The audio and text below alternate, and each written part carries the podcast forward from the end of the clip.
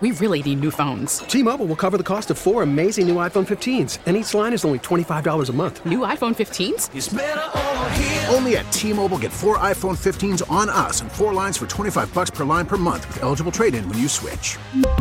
Minimum of four lines for twenty-five dollars per line per month with auto pay discount using debit or bank account. five dollars more per line without auto pay, plus taxes and fees. Phone fee at twenty-four monthly bill credits for well qualified customers. Contact us before canceling account to continue bill credits or credit stop and balance on required finance agreement due. thirty-five dollars per line connection charge applies. See T Mobile dot com.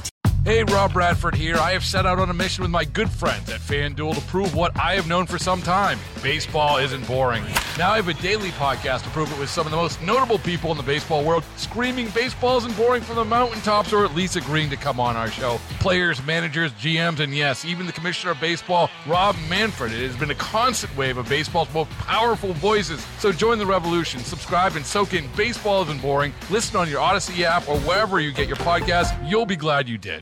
The push to vaccinate. When they know the facts, it'll help. Plunging birth rate. The lowest since nineteen seventy-nine. Can Donald Trump get back on Facebook? They want to err on the side of free expression. Good morning. I'm Steve Kathan with the C B S World News Roundup. President Biden's new goal, seventy percent of American adults to have at least one COVID vaccine shot by the fourth of July. Right now, the country's at fifty-six percent, and in some places, demand for the vaccine is dropping. Centers for Disease Control Director Doctor Rochelle Walensky on C B S This Morning. We need to make it convenient. We need to have trusted messengers delivering the message. We need to have it in physicians' offices. Again, more trusted messengers. CBS's David Begnaud says the plan is about simplicity. Make getting the vaccine easier than ever by offering walk-in appointments at local pharmacies and expanding pop-up clinics. Welcome back. This Thank is you. Your second dosage of Moderna. Just like this FEMA-run site in Queen Anne's County, Maryland. It's very important for people to have these mobile units. Ida Jeffries, who just got her second dose, says she knows a few people who are still on the fence about this. As they see their friends and their neighbors doing things that they can no longer do, and they're no longer accepted in the group, perhaps that might be the persuasion. The Biden administration is also planning to work with more local doctors, who they believe will be key to breaking through that vaccine distrust in local communities. Doctor Stephen Lakey is the chief medical officer at a hospital in Fort Collins, Colorado. There are are going to be a demographic that are going to be suspicious or, or have not heard the message. Having that impact of having our local leaders in those rural environments is going to be critical. A new poll indicates more than half of us still wear a mask when leaving the house, but the number of vaccinated people wearing a mask is down to just over sixty percent. Correspondent Vicky Barker tells us the pandemic and the anxiety that's gone along with it is thought to have played a major role in just-released government numbers. The U S birth rate fell four percent last year. That's the biggest single-year decrease in nearly fifty years. The nation's maternity ward saw fewer women of every major race and ethnicity and nearly all age groups as the pandemic took hold, the birth rate falling to its lowest point since records began more than a century ago. The new figure suggests this generation of Americans won't have enough children to replace itself. Facebook's oversight board is due to decide this morning on whether to restore former President Donald Trump's account, which was taken down the day after the January insurrection at the U S Capitol. Ian Schurer of our tech partner C net. What I'm going to be looking for is that this oversight board has said they want to err on the side of free expression. That suggests that President Trump may end up winning here. The larger question, though, is that there's a lot of other people in the governments of the world today that raise similar concerns as President Trump. There could be a Republican vote as soon as next week to remove Wyoming Republican Liz Cheney from her House leadership post. Cheney was the highest-ranking Republican to vote to convict Mister Trump at his second impeachment trial. House G O P leader Kevin McCarthy, who has supported the former president and his unfounded claims of a stolen election, indicates he can no longer stand up for her. Hundreds of thousands are without power in several southern states after another day of wicked storms. In the Birmingham, Alabama area, W I A T T V's Malik Rankin tells us heavy rain caused major problems. Floodwaters rose quickly, leaving residents little time to grab what they could. We were going to leave and the car was flooded like halfway up. Caitlin Wood and her dog had to be rescued by boat from their first floor apartment unit. Whenever I saw the flash flood warning, we get it all the time, so I never thought that it was actually going to be, I need a boat to get out of my apartment complex because it's so deep. At least three deaths and dozens of injuries have been blamed on this week's bad weather.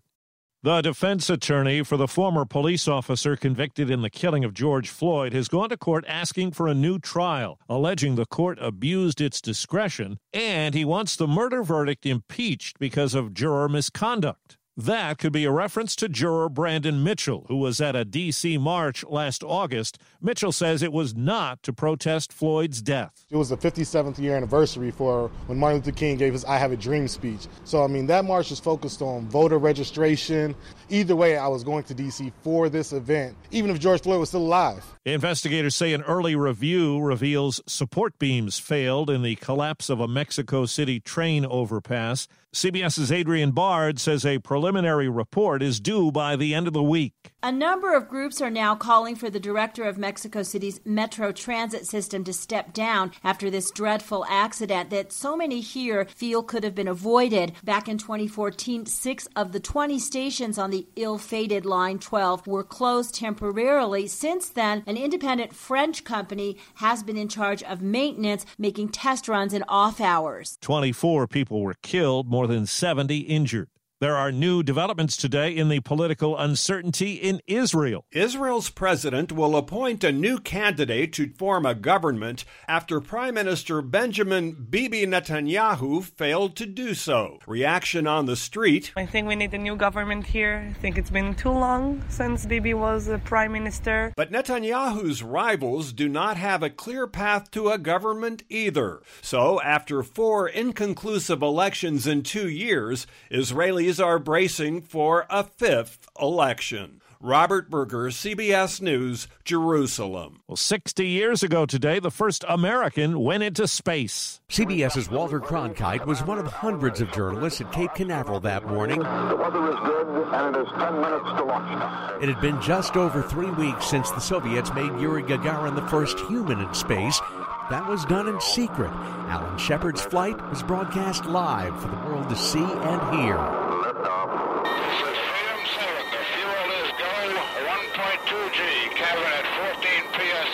Shepard's flight was fifteen minutes, up and down, a modest but successful start for America's human spaceflight program. Peter King, C B S News at the Kennedy Space Center.